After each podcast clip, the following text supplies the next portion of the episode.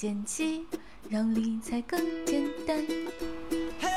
大家好，我是简七，玩微信、做课程、泡论坛根本停不下来，我们又开始做电台啦。我们的微信公共号是简七独裁，网站是简七点 com， 等你来玩哦。我们每个月都会有不一样的主题活动，目的都是奔向更好的自己。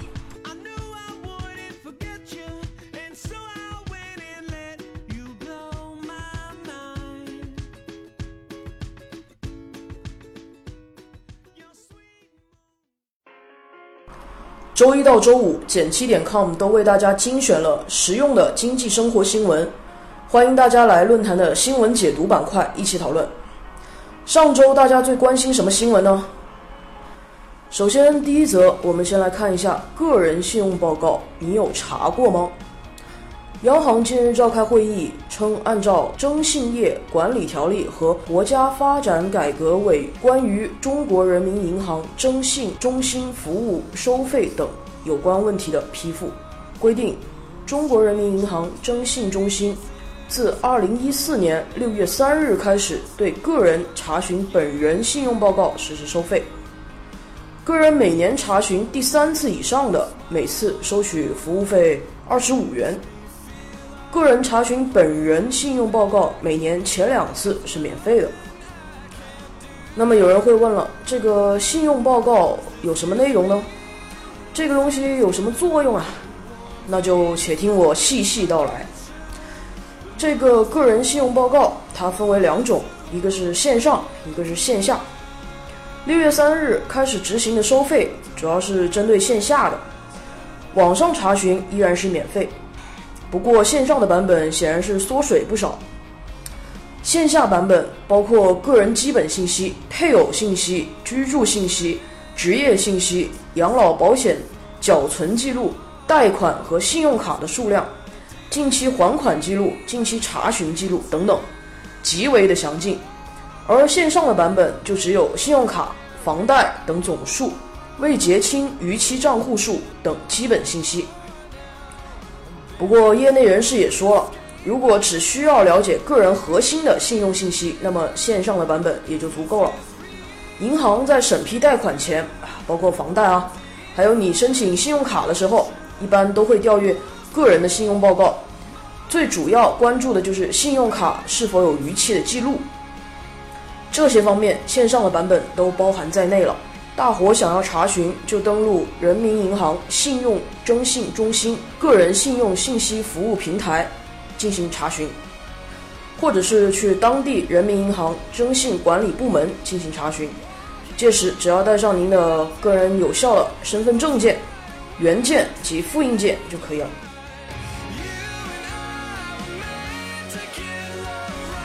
接下来我们看看第二则新闻，保险。想我泱泱大国，真是无奇不有啊！之前出了春节火车险、雾霾险、赏月险，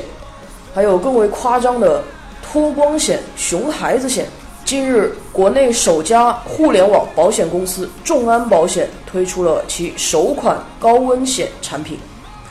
高温险一共涉及三十个城市，按照约定，二零一四年六月二十一日至八月二十三日期间内，如被保险人所在城市出现三十七度高温天，天数超过合同约定的免赔天数之后，每个出现的三十七度高温日，咱们就可以按照每份五元每天领取保险金。每份保险呢是十块钱，最高可享一百元的保险金给付。听起来好像是挺不错的，这一年比一年热，老说什么温室效应，这哪儿的又是火炉啊，还有什么地面煎鸡蛋什么的，但天上有这么大个馅饼掉下来给你捡吗？来，咱们分析分析。第一，三十个指定城市的约定天数可是天差地别啊。最低要求的是西宁等五个城市，只要一出现三十七度的高温天就可以赔付，而火炉重庆则要出现第二十九个三十七度以上高温天才能获赔。咱们去中国气象局网上查一查，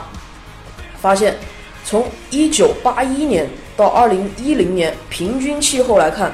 人家重庆高于三十五度的天数平均每年才二十二点一天，高于三十七度的仅仅只有九天，跟这保险要求的天数可是差太远了吧。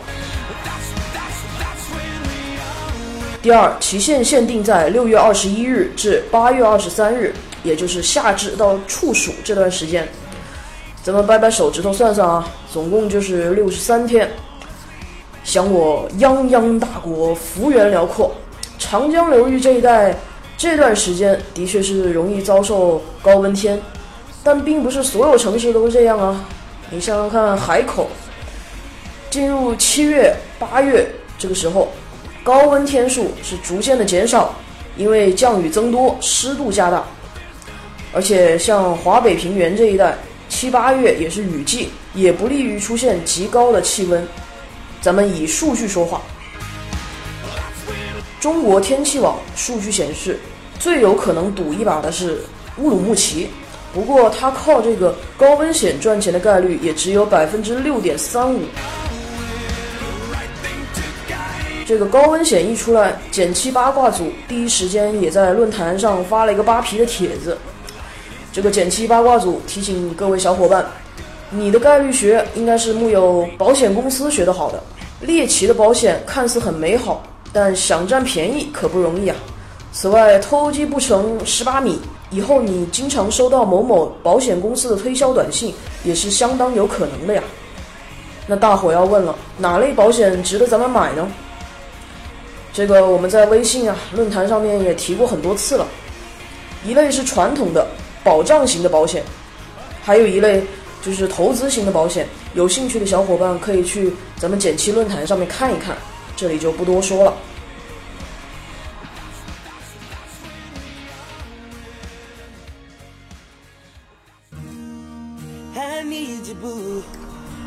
第三则新闻，我们要谈一下两个马的事情，马年嘛，对吧？先看看马云这边。五月二十七日，支付宝在小范围内宣布将启动未来医院计划，预计近期将正式召开发布会，既涉足了零售、餐饮、金融、物流、出租车等传统行业后，阿里正式进军医疗、医药这个近几年备受诟病的行业。而马化腾这边呢，微信公众平台二十九号推出了微信小店，支持服务号搭建自己的电商平台，就是微信开发商腾讯在电子商务上又一次质的飞跃。微信小店通过公众账号基于微信支付来售卖商品，可实现包括开店、商品上架、货架管理、客户关系维护、维权等功能。申请企业是需要获得微信认证的服务号。由于企业利用的是微信提供的技术和平台，可以做到零门槛、零成本，这两则都是非常好的消息啊！咱们给这两位马先生都点个赞吧。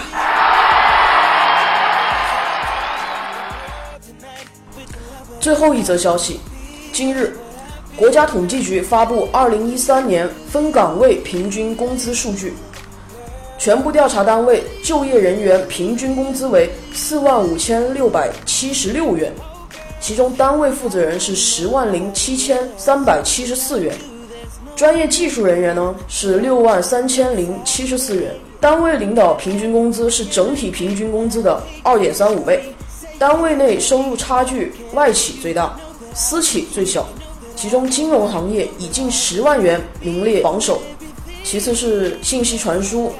软件和信息技术服务。哎呀，看了这一系列数据，微博上很多小伙伴大呼拖后腿了。事实上，这个收入的中位数必然是低于平均数的，所以低于这个平均数呢，也是占多数，也属于一个正常的现象。其实嘛，咱们就建议大家看看就好，拖了后腿的同学努力的赶上去，多学点东西，争取把这工资加上去。在这里我也非常的希望咱们减七的小伙伴们都能够努力的超过这个数字，来鼓个掌吧给大家。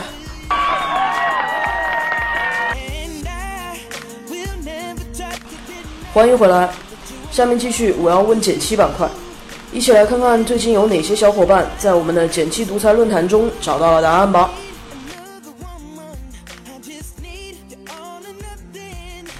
问题一：怎样规划自己的日常开销？怎样判断哪些东西该买，哪些东西不该买？哪些钱该花，哪些钱不该花？傻傻分不清楚啊！比如说，最近某电商搞店庆活动，各种满减，买了一堆牙膏、牙刷、沐浴露，这些东西早晚都用得着，但是暂时又用不了那么多，这样消费是否理智啊？是省钱了还是乱花钱了？又比如自己很喜欢某品牌的保鲜盒，趁着电商活动买了一套，不过加上上月买了一套，好像就略显奢侈了吧？再比如自己肠胃不太好，听朋友推荐后一直在喝某品牌的酸奶，现在觉得好多了，但是这种酸奶比一般的酸奶要贵，这种消费需要控制吗？回答：一，你要先学会整理和记账，抽个周末给自己彻底的大扫除一次，你就会知道哪些东西你使用的频率高，哪些东西其实你根本用不着，把那些对你来说没有用的东西捐献掉，或者是卖掉，再或者是丢到垃圾桶里都可以。然后你要学会记账，大致的数目脑海里面是要有概念的，零头的几块钱几毛钱你可以不用管，渐渐的你会发现平时你在哪些方面开支比较大，哪些方面开支比较小，知道哪些是对你有用的，哪些是没有用的，还知道哪些东西开支比较大，你就知道怎样去规划自己的日常生活开销？怎样判断哪些东西该买，哪些东西不该买？二，当你记账记了一段时间之后，你就会清楚的知道自己需要什么东西，不需要什么东西了。比如优惠时期买的牙膏、沐浴露、洗发水什么的，如果你只是某一个月消费了以后，几个月都没有持续消费，那就算是正常的。如果你每个月都要花这么一笔钱，显然就不太明智。在消费前能够多想一想，如果你家的牙膏、沐浴露已经够用一年甚至两年了，那你再去为了优惠而消费，我个人认为就有些不太明智。具体怎么做还是要根据你的实际情况，记账的目的是让你清楚自己的花销，并根据自己的实际情况来做适当的调整，是让你总体的支出能够控制在一定的范围内，而并非让你去节衣缩食。理财的最终目的应该是让你的生活变得更好，而不是让你刻意的去想尽一切办法节省钱，你说对不对啊？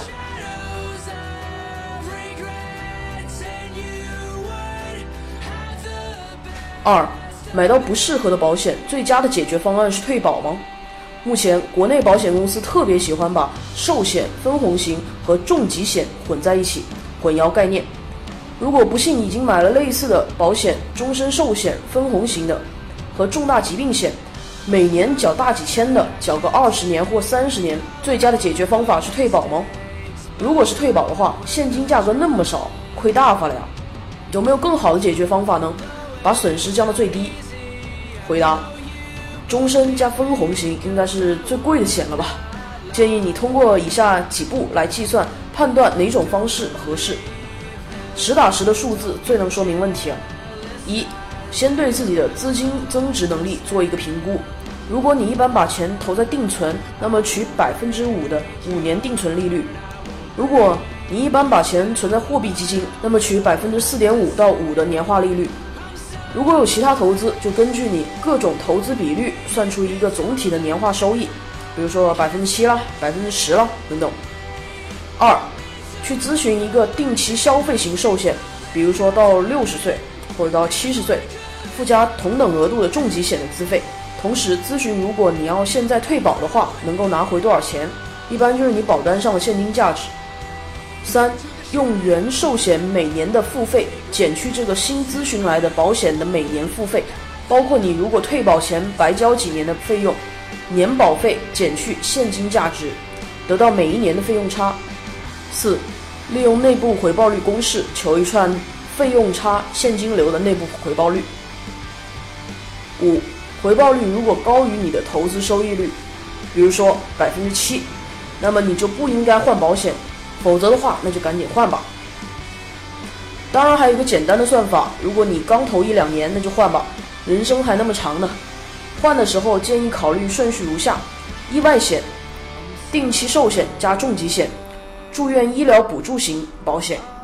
如果有余钱的话，可以考虑投分红型的寿险，相当于强制储蓄，否则就是保障型的，也够用了。除非你想通过保险转移遗产，不然终身寿险什么的，真的不建议啊。三，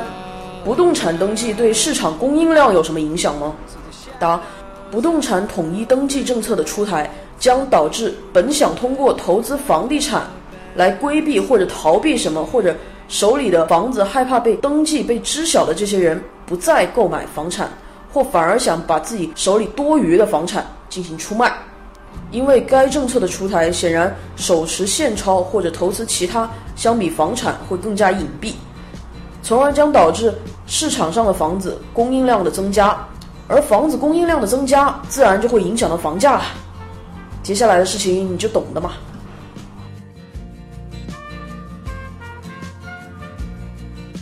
好了，今天的我要问减七就答疑完毕了。小伙伴们还有什么其他的问题，快快上减七独裁的论坛你问我答板块进行提问吧。已经有两百多个问题在这里找到了答案，你也快试一试吧。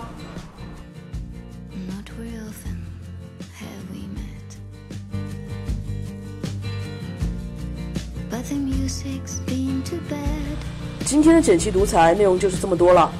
如果你有什么好的意见或者建议，都欢迎来论坛给我们留言。我们下周再见，拜拜。